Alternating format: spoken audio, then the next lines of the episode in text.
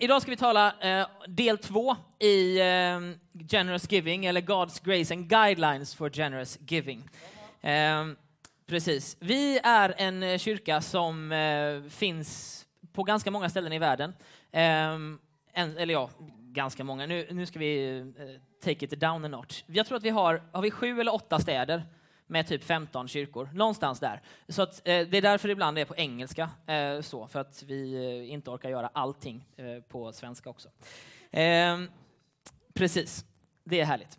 Ehm, jag stod eh, i kön på en amerikansk hamburgerkedja. Man vill ju egentligen inte göra reklam, men nu har ju Linus börjat här idag. Så att, eh, eh jag var på McDonalds i veckan. Eh, fy skäms på dig Eh, så helt enkelt. Men där var jag.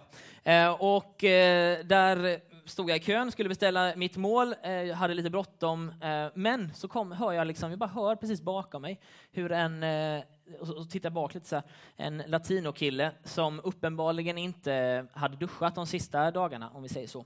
Eh, och han eh, kom och frågade en svensk kille, han var ganska så här hipp, typ 25-30 år, eh, uppenbarligen liksom så här business slash jag vet inte vad. Eh, och så frågar den här killen om det finns någon chans att han skulle kunna få en fries. Um, och den här killen säger, och jag tänker så här, undrar vad han kommer svara nu? Så säger han, absolutely, no problem at all.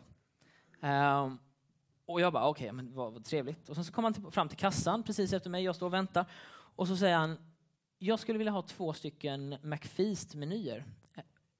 Eh, och så säger hon, cola? Coke? Ja, yeah ah, cola, bra. Eh, och sen så, så, börjar han, så får han grejerna och sen så eh, ger han det här till eh, den här killen. Och så säger han I can't stay, I'm sorry, I have a business meeting, but I wish you a great day, sir. Och jag bara så här, det är precis, generous giving. Det är precis det, det är precis det här liksom, bara, jag är beredd att liksom öppna mitt liv för en människa eh, som jag inte alls känner, som jag inte vet om det är. Eh, och och, eh, plötsligt när jag stod där så tänkte jag så här, det där skulle varit jag. Men svarade inte det, utan det var den här killen. Och jag tyckte det, jag tyckte det var en häftig eh, grej, sådär, bara en vardagsgrej. Ehm, bra. Första punkten. Han började, vi ger för att han har gett. Ehm, kommer ni ihåg när ni var små och, och någon, eh, man hade gjort någonting och så fick man skit för det. Och så säger, eh, så, så säger man så här, det var han som började. Det är konceptet här, fast liksom, det är inte dåligt utan det är bra. Eh, så. Eh, om vi har en liten, liten recap från förra veckan så pratade vi om att Gud är en givare, inte en tagare. Vi pratade om att pengar skulle kunna vara en fälla för, för människor, men också en tillgång. Eh, och brottningen däremellan. Eh, och sen så pratade vi om några värderingar kring givande. Ehm, typ, där var vi någonstans. Allting började med Gud. Bibeln berättar om en Gud som skapar universum, som skapar jorden, som skapar människor ur intet. Ehm, och han, eh, han ger dem egentligen alla förutsättningar för livet. Han ger dem dessutom ja, men en fantastisk trädgård, till exempel. Eh, människan som eh, vi är funtade, eh, vi, vi struntar i det, så vi stack därifrån, eller blev utkastade, för att vi inte lydde Guds idé om hur det hela skulle fungera. Och efter det så är Gud liksom hela tiden så är han med och ger och ger och ger in i mänskligheten. När, inte, när allting är helt kaputt, då ger han sin enda son för att bringa frälsning för mänskligheten. Um, och det är, den liksom, det, är, det är Gud. Han är sån. Han ger ut hela tiden. Um, och det är själva grunden för givande. Givande är en, från oss människor är en respons egentligen på Guds givande. Um,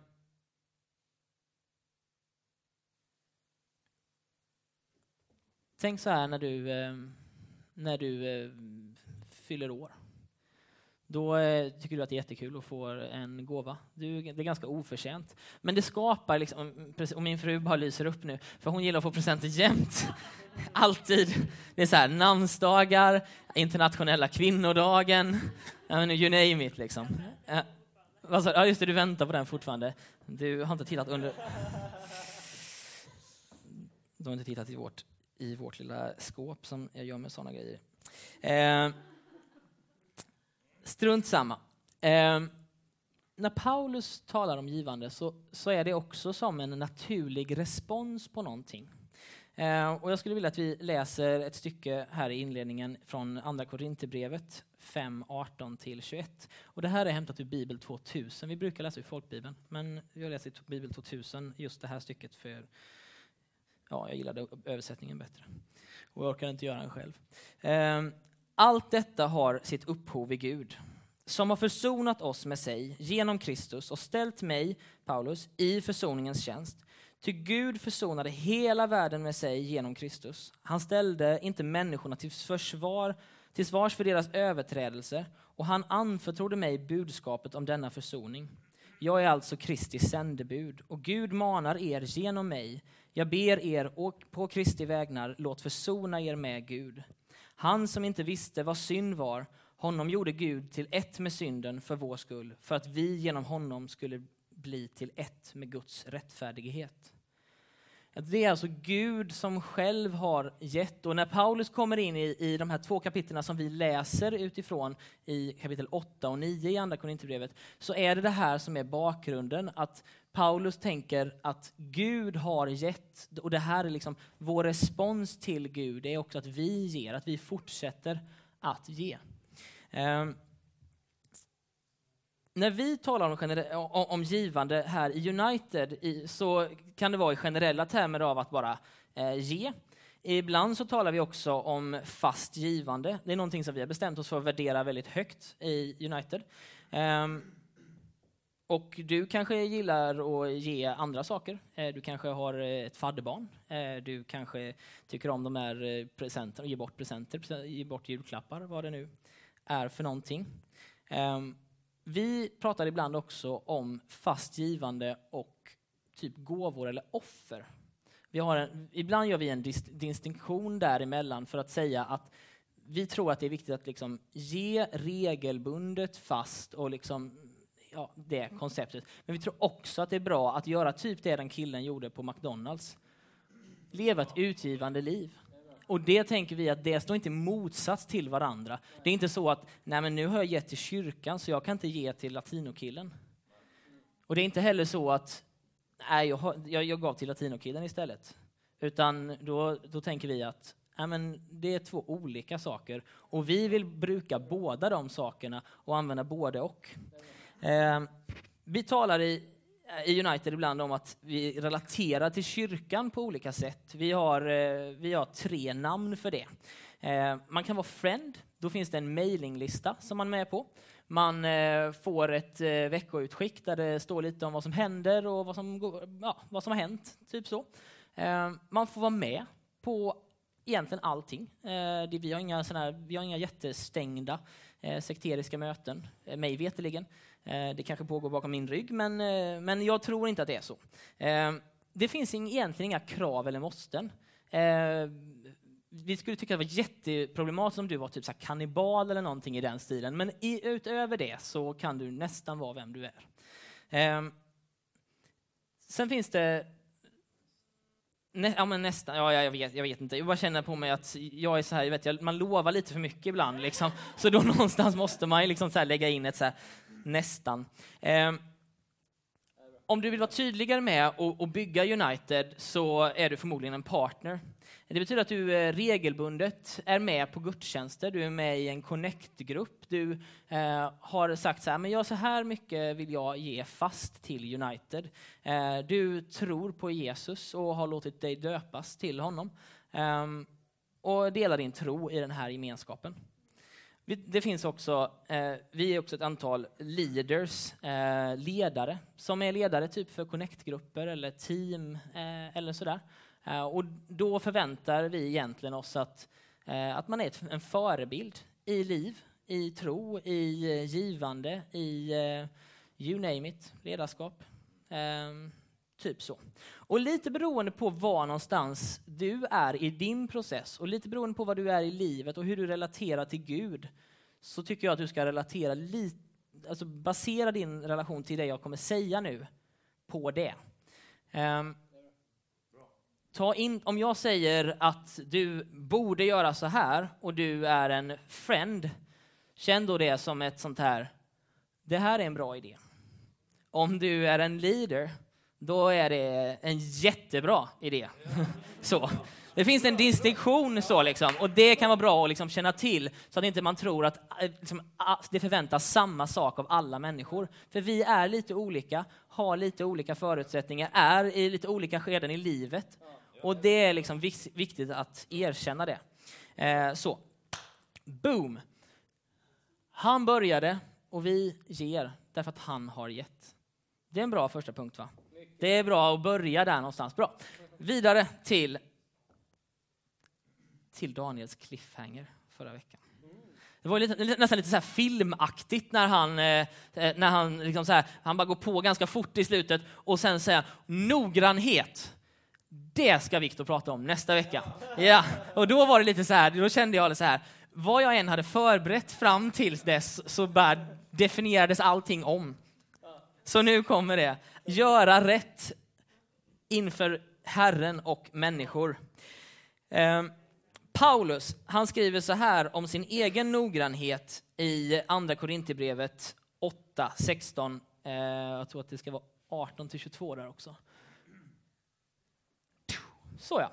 Eh, vi tackar Gud som i Titus hjärta har väckt samma hängivenhet för er. Tillsammans med honom har vi sänt den broder som får beröm i alla församlingar för sitt arbete i evangeliets tjänst. Och inte bara det, han är också vald av församlingarna till att följa med oss på resan med gåvan som vi har hand om. Och det är till Herrens ära och som ett bevis på vår villighet. Så undviker vi att någon kritiserar oss för hur vi tar hand om denna frikostiga gåva. Vi är nämligen angelägna om att göra det som är rätt, inte bara inför Herren utan också inför människor. Tillsammans med dem har vi sänt ytterligare en broder. Honom har vi ofta och på många sätt prövat och han har visat då visat sig vara ivrig, särskilt nu, därför att, därför att han har så stort förtroende för er. Paulus säger i korthet här att de var väldigt angelägna om att det skulle gå rätt till. Och därför satte de in ett antal säkerhetssystem, skulle vi kalla det för idag. Eh, och ni som jobbar med ekonomi har säkert ännu bättre ord för det. Eh, det handlar om Titus, som var Paulus lärjunge och trogne medarbetare. Det handlade om någon ledare ur församlingen. Det handlade om en eh, medlem eller partner som vi skulle säga. Och det handlade om Paulus själv. Man hade inte, det var inte så att man sa så här, men Paulus du, du löser detta Eh, och vi andra blundar. Utan man hade någon slags idé om att det här ska gå rätt till, det är viktigt att det eh, är snyggt och ordning och reda. Eh, och på liknande sätt så är vi angelägna om att vår ekonomi och vårt förvaltarskap i den här församlingen går rätt till. Och vår noggrannhet och våra säkerhetssystem, det är att vi, vi har ett årsmöte som väljer en styrelse som eh, ska förvalta vår ekonomi. Och den styrelsen har en ekonomiansvarig. Det är, hon heter Maria Pekar. Ehm, och hon överser vår ekonomihantering. Sen har den styrelsen också valt en eh, kassör som heter David Magnusson. Ehm, och han genomför vår, eh, kan man säga, vår ekonomihantering.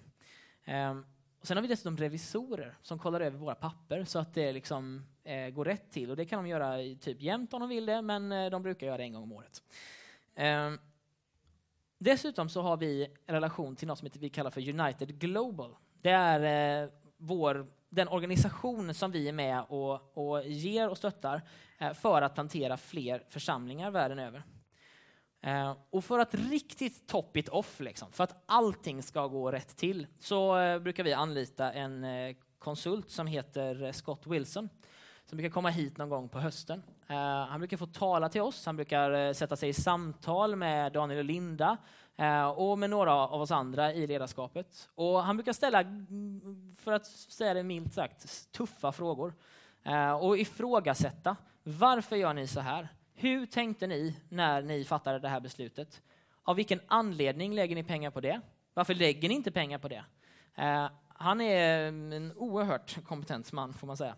Ehm, och det, allt detta gör vi för att säkerställa att ekonomin fungerar som vi vill att den ska fungera. För vi tror att det är en sak när, när du screw up, um, då, då är det liksom dåligt rykte för dig, kanske dåligt rykte för din familj. När vi screw up, då är det dåligt för kyrkan i helhet. Det är dåligt för, de, för den frikyrklighet som vi eh, tillhör och, och de, liksom, de kristna, helt enkelt. Det är dåligt för Gud, eh, för Jesus, för hans, eh, jag höll på att säga brand, det ska man inte kanske säga, utan för hans eh, rykte. Nej, men så här, det är jätteviktigt att det går rätt till och därför jobbar vi så här. Nu ska vi gå vidare och kolla lite på hur vi budgeterar. Eh, ni, vet, ni, ni, känner lite så hur exalterad jag är och hur oexalterade ni är. Precis, vad bra. Yes, vad härligt. Det är därför jag gör det här och ni inte gör det. Det är framförallt därför jag gör det och inte Daniel gör det. Just det, så var det. Eh, först av allt så ger vi 10% till United Global. Eh, för mig är det ganska viktigt att säga att det är det första vi gör också, därför att det här är det första vi gör. Den här är den posten, om det, det här är ju väldigt, alltså det vore jättebra om det var exakt så här. Det är nästan exakt så här, men inte exakt. Eh, men den posten, den är inte något annat än exakt. Och om den är något annat så är den tre kronor över. Liksom. Det är, ja, vi är väldigt noggranna med att det är 10 procent eh, som vi ger bort. Och vi gör det först av allt för att vi inte i slutet på månaden ska hamna i läget där vi känner så här, oj, vi kan inte ge till United Global den här månaden. Eh, utan vi gör det, eh, det första vi gör, helt enkelt. Eh, det går till församlingsplantering världen över. Eh, det handlar om att eh, vi, vi har en vision om att vi vill starta Ehm, tusen kyrkor i hundra storstäder och vi vill lärjungaträna hundratusen människor. Ehm, och vi vill göra det nu, för vi är eh, typiska sådana människor. Men det vill vi. Ehm, så det är det vi sysslar med, med de 10 procenten. Sen så lägger vi undan 10 procent i något som vi kallar för en utvecklingsfond. De 10 procenten ska vi ibland ärligt erkänna att vi inte riktigt vet vad vi ska göra med. Men jag vet inte om ni om, testa det i er egen privatekonomi. Om ni lägger undan 10 procent, alltså innan ett år har gått så kommer ni ha behövt använda dem. Det är så, pengar går åt. Eh, och, och, det handlar, för oss handlar det till exempel om när vi, när vi vill starta upp en ny kyrka. Vi skulle helst av allt vilja göra det imorgon eh, här i Stockholm, men eh, det väntar vi lite med tills vi är den mankraft som vi tror att vi behöver med det, för det. Men när vi är där, då vet vi att det kommer krävas lite extra ekonomi. Då har, kommer vi ha de pengarna och inte behöva sitta och vänta för att vi inte har tänkt i förväg. Um, och det, så därför är vi väldigt glada att vi gör så. Och det är ett bra tips för dig i din privatekonomi också faktiskt. Um, jag önskar att jag levde upp till den exakt själv också. Um, men det, det, går ibland. Drift, det här är den, om det är en som är svår så kan jag säga, det, då är det drift. För drift, drift är liksom, det är slaskhögen. Det är liksom allt som inte kan matchas i någonting annat. Och de två första, det är ju liksom mer så här, kasta iväg eller sätt på ett konto. Men, och de, de stora är ju, liksom, det är ju stora kostnadsposter. Och i driften, att man ska få in alla så här små teknikinköp och eh, sådana här grejer, det kan vara ibland ganska utmanande. Men vi vill inte att den ska vara större. Vi vill inte det därför att vi tror att vi tror på att lägga pengar på eh, en lokal som vi trivs i och som funkar och som eh, ger en skön vibe. Hoppas att ni känner det här. Eh, vi har letat länge och väl och vi har förhandlat utav bara tusan eh, för att kunna vara här. Eh, och, i, och, det går inte riktigt ihop sig ändå ibland. Fast vi har löst det för vi har sparat pengar innan. Så det är bra. Det är väldigt bra. Vi betalar 6 000 spänn för att vara här varje söndag, bara så ni vet det. Ehm, typ så. Ehm, sen lägger vi 40 procent på personal.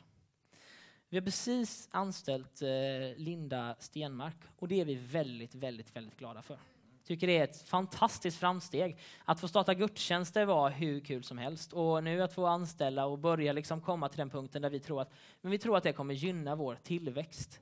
Uh, och det, det känns fantastiskt roligt. Linda är inte anställd på heltid, det kan jag lova, utan det är en väldigt liten deltid, men, uh, men det är ändå en, ändå en anställning. Uh, men, och det är vi glada för.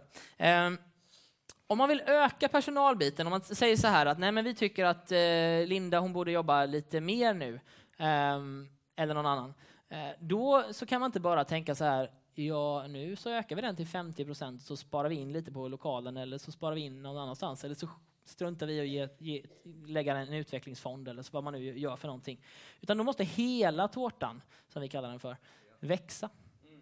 Och det är, eh, tror vi är ett bra förvaltarskap. Eh, vi tror att det gör att vi ja, eh, får en sund ekonomi. Det gör också att vi i styrelsen sitter och liksom rycker i våra hår som just på mig, men inte är grå, men snart säkert.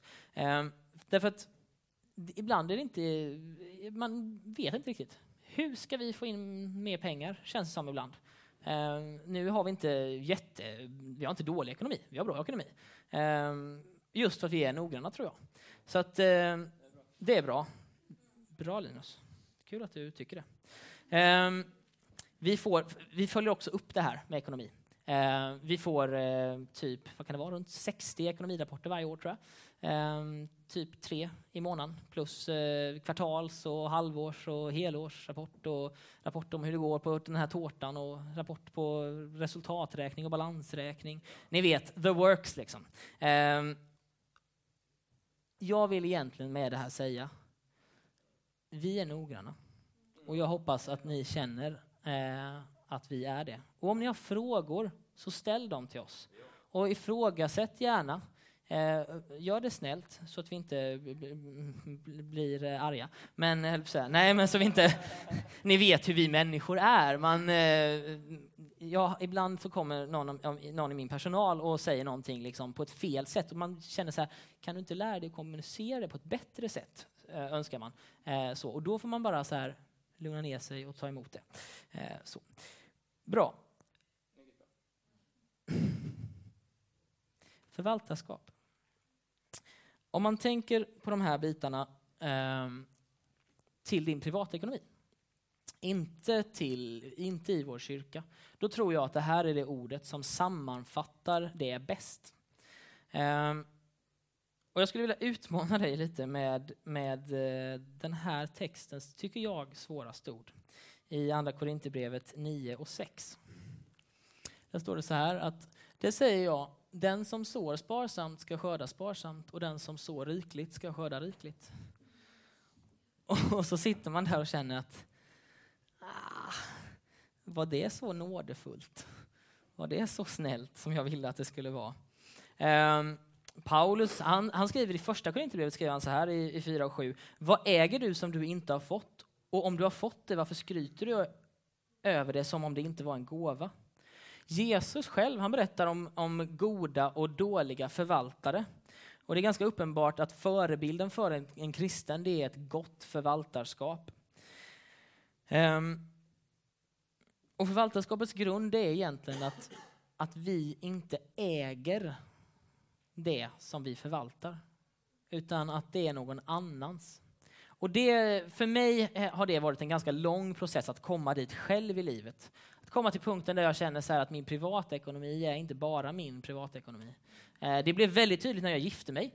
Eh, då var det eh, någon mer som tyckte att de skulle ha del av de pengarna. Ehm, 100 procent. Nej, jag ska, jag ska säga det. Ehm, jag har en oerhört generös fru. Jag spenderar nog mer än hon, tror jag, ibland. Hon är väldigt generös. Nej, ja men jag vet inte, men ja, det känns som att det är så. Jag vet inte. Eh, så är det, säger hon nu. Bra, då vet vi det. Eh, I Matteus 25 så berättar Jesus en berättelse, berättelse om lite olika förvaltare. Eh, och han berättar, att, det, att eller de, han berättar en berättelse där det avkrävs räkenskap Eh, i slutändan för de här förvaltaren. Det är en konung som reser bort och eh, och eh, när han kommer tillbaka så avkräver han räkenskap från sina tjänare som han har låtit förvalta pengar. Ehm, eller vad det nu är man förvaltar. Ehm, och jag tror att på samma sätt som vi i församlingen avkrävs räkenskap både från Gud och från människor och från samhället så, så kommer du också på något sätt avkrävas räkenskap i ditt liv. Eh, och jag tror inte det handlar bara om pengar, jag tror att det handlar om, om hela ditt liv egentligen. Jag tror det handlar om eh, hur du hanterar eh, allt som du har fått. hur du hanterar det jobb du har, hur du förvaltar dina relationer. Jag tror att alla de bitarna, att det finns någon slags räkenskap att avlägga eh, vid någon punkt. Men jag tror egentligen att den här texten, eh, kan vi få upp den snabbt igen, eh, om att inte, att inte liksom så snålt, den tror jag egentligen handlar om att man inte kan lura Gud. Eh, jag, var, jag, var, jag bodde i Etiopien ett tag och, eh, och så är man ju svensk, ni vet. Så man har fått lära sig sen barnsben, eller man ska inte, jag har fått lära mig sen barnsben, jag tror att ni andra också har fått lära er det, det att man ska inte ge pengar till tiggare. För att då går de bara och köper någonting som man inte vill att de ska köpa. Eh, de säger att de vill ha mat, men egentligen så går de och köper droger och sprit. Eh, så. Det kanske bara var i, min, i, liksom i mitt villakvarter som, de, som liksom det här var grejen. Men jag, jag fick lära mig att man ska inte ge till tiggare. Så, då, så jag började och körde på det stuket. Jag eh, struntade i att ge. Och i Etiopien finns det en del tiggare om vi säger så. Ehm, och efter några månader när jag hade bott där så kände jag att, att jag liksom började hysa någon slags agg mot de här människorna. Och jag insåg att det som, det som jag hade fått lära mig var helt fel. Därför att jag lurade mig själv. Jag trodde att det handlade om att ta hand om dem. Men egentligen så, så förstörde jag mitt eget hjärta. Och jag stängde det för människor som var i behov. Och jag blockade empatin genom att inte ge. Och när jag istället började ge så gjorde jag inte det utifrån att jag kände lite dåligt samvete. Jag gjorde det för att någonstans måste jag som människa bevara mitt hjärta. Och att jag tror att det där är lite det som eh, Paulus är inne på här. Att man kan liksom inte, om du, om du sår snålt med empati så kommer du skörda snålt med empati. Om du sår snålt i dina relationer så kommer du skörda snålt i dina relationer. Om du sår snålt på ditt jobb så kommer du skörda snålt på ditt jobb. Om du sår snålt i ditt äktenskap så kommer du skörda snålt i ditt äktenskap. Så tror jag att det funkar. Um, och då kändes det så här när man läste den här texten, men kan det funka så med Gud och med pengar? Det tyckte jag var lite knepigt. Ehm, men som sagt, då landade jag någonstans i, och jag tror att det är så man ska uppfatta det. Du kan inte lura Gud. Du kan inte, och vi ska komma till det alldeles strax, du kan inte liksom behålla lite mer, för Gud vet och jag, nu säger jag inte det här liksom för att lägga liksom ett, här, ett fint ok på dig, liksom, så. utan men, men liksom förstå att, att, om du lever i relation till Gud, om du har liksom fått allt det här fantastiska av Gud och sen så vill du någonstans bara, nej jag vill behålla allting för mig själv. Jag vill inte ge vidare av hans evangelium. Jag vill inte ge vidare av det jag har fått i relationer. Jag vill inte ge vidare av empati. Jag vill inte ge vidare av kärlek. Jag tror att det i slutändan kommer göra dig till en relativt instängd eh, lärjunge. Så tror jag. Eh, som sagt, jag, jag, finner det här som den mest utmanande delen i den här texten. Eh, och det är det som jag, liksom, jag jobbar själv med det. Jag är inte färdig, så du behöver inte heller känna att du ska vara färdig. Utan, men den utmanar mig. Eh, nu ska vi gå vidare till eh, fastgivande. Jag har suttit med i ett antal styrgrupper och styrelser och det absolut mest frustrerande som finns enligt min mening, det är en, att sätta en budget. Det svåraste är nämligen när man kommer till, man kommer till det här gissningsmomentet. Hur mycket pengar kommer vi få in? man liksom slickar sig lite på fingret, sätter upp det i luften och så känner man så här, ja, jag tror det är nog rimligt att, och sådana meningar kommer direkt då i munnen. Eh, och så satsar man på en budget som man egentligen inte har några som helst belägg för. Och i United så är det ju istället eh, så att vi försöker sätta liksom rimliga budgetar baserade på faktiska eh, underlag. Och som ni säkert förstår så behöver man inte vara styrelseproffs och sitta i United och skapa en budget. Den är liksom redan gjord, som jag visade innan. Utan det enda frågan är liksom hur mycket pengar kommer in eh, och därefter så är liksom allt löst egentligen. Ehm, det är väldigt, väldigt praktiskt, eh, det vill jag lova. Ehm, och rent praktiskt för dig och för mig så funkar det så att vi, vi delade ut en folder förra gången. Uh, och den har vi delat ut, eh, jag tror att vi har lagt ut den idag igen. Uh, mest för att vi tror att du har glömt den. Uh, så. Och så finns det ni, det finns några av er som brukar bära handväskor och där i finns det säkert pennor. eller något i den stilen. och på de här lapparna så, så delar vi helt enkelt med oss till församlingen. Så här mycket hade jag tänkt att ge framöver. Ehm, om du har uppdaterat dina uppgifter, om du är en fast givare, har uppdaterat dina uppgifter och inte liksom meddelat oss det, så kan du också skriva det. Bara så upp, eller om du vill uppdatera ett belopp, då kan du också göra det. Eh, det finns massa saker man kan göra med den där lappen. Eh, och då vill jag några, några så tips då kring det här. Du kanske har en lön som växlar väldigt mycket. Eh, sätt då en procentsats som du är trygg med baserat på det liksom du får in som minst. Sätt inte det liksom på så här, ah, men jag tror att jag kan sälja riktigt bra i mars, så därför så ska jag verkligen ge. Eh, utan sätt det på en rimlig nivå. Vi är nämligen inte ute efter att du ska liksom känna en sån här, oh jag måste leva upp till 10 procent. Om jag inte kan leva upp till 10 procent, då kan det lika väl vara. Så jobbar, alltså så, jag, jag jobbade så jättelänge, det var helt idiotiskt. Lägg av med det på en gång om du gör det. Eh, det är bara onödigt. Det är bättre att du utgår från vad du är någonstans i livet. Vad är du? Hur, hur står du i relation till kyrkan? Eh, är du en, en sådan människa som skulle vilja ge och skulle vilja överlåta dig till att ge? Ja, men då så, då är det här för dig.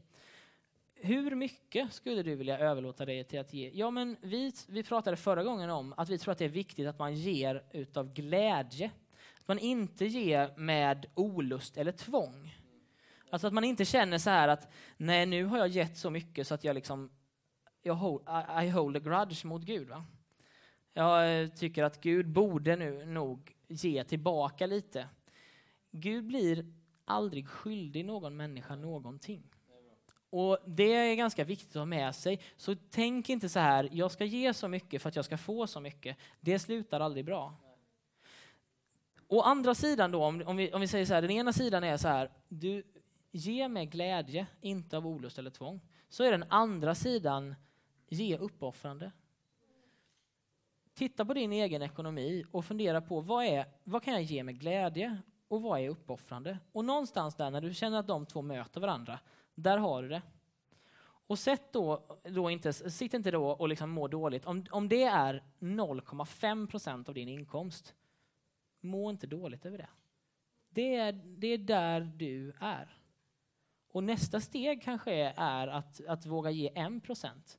Vi, vi utvärderade, jag och min fru, för ett tag sedan hur mycket vi gav. Och sen så bestämde vi oss för att vi skulle våga eh, lägga lite till. Det var inga stora eh, historier, verkligen inte. Eh, och vi har mycket kvar att jobba på. Eh, det är ingen fråga om den saken. Men när vi gjorde det så, så jag, har, jag har i alla fall, nu ska jag inte tala för min fru, men jag har upplevt det som att Gud har faktiskt någonstans välsignat oss i det. När vi har bestämt oss för att överlåta oss själva till någonting och säga så här, men så här mycket vill vi ge, vi vill våga ge det varje månad så har det lett faktiskt till att vi, jag känner mig ganska trygg med vår ekonomi. Eh, och det tycker jag är ganska skönt. Ehm. Och så kommer vi till den här roliga delen. 10 procent, det är säkert många av er som har hört det. Tionde. Att ge 10 procent, det är en jättebra riktlinje. Det är det, är, det är det. Det är en bra riktlinje. Men det är inte allt. Ehm. Jag är övertygad om att det finns några stycken av er. Där 10 procent, om du ger 10 procent så, så skulle, tror jag att du skulle känna så här, äh vad skönt, nu, nu har jag klarat det. Och så kan du leva ganska bra efter det också. Då tror jag att du eventuellt ger med glädje, men eventuellt inte ger uppoffrande. Det kanske är så att 15 procent är din, din sån här gyllene mittlinje mellan glädje och uppoffrande. Då skulle jag vilja utmana dig till att faktiskt bestämma dig för att göra det. Och sen så vill jag att du också ska återigen vara med på att om det är, om det är 2 procent, om det är 1 procent Om det är 0,5. So be it. Vi är mer intresserade av överlåtet givande än stora summor. Vi ser hellre att du säger så här, jag lovar att ge 25 spänn i månaden det här året och att du lever upp till det än att du någon, skiter i och, och lovar någonting och sen så kastar du in 5 000 i juli. Vi är inte särskilt intresserade av det. För det kan inte vi bygga vår budget på nämligen. Utan vi vill bygga vår budget så att vi kan liksom stå för den fullt ut. Um, så om du är en del av det vi eh, kallar United och om du vill, kanske vill vara en del, du kanske inte är det, men du kanske skulle vilja det. Ja, men börja på de här stegen. Det här är ett av dem.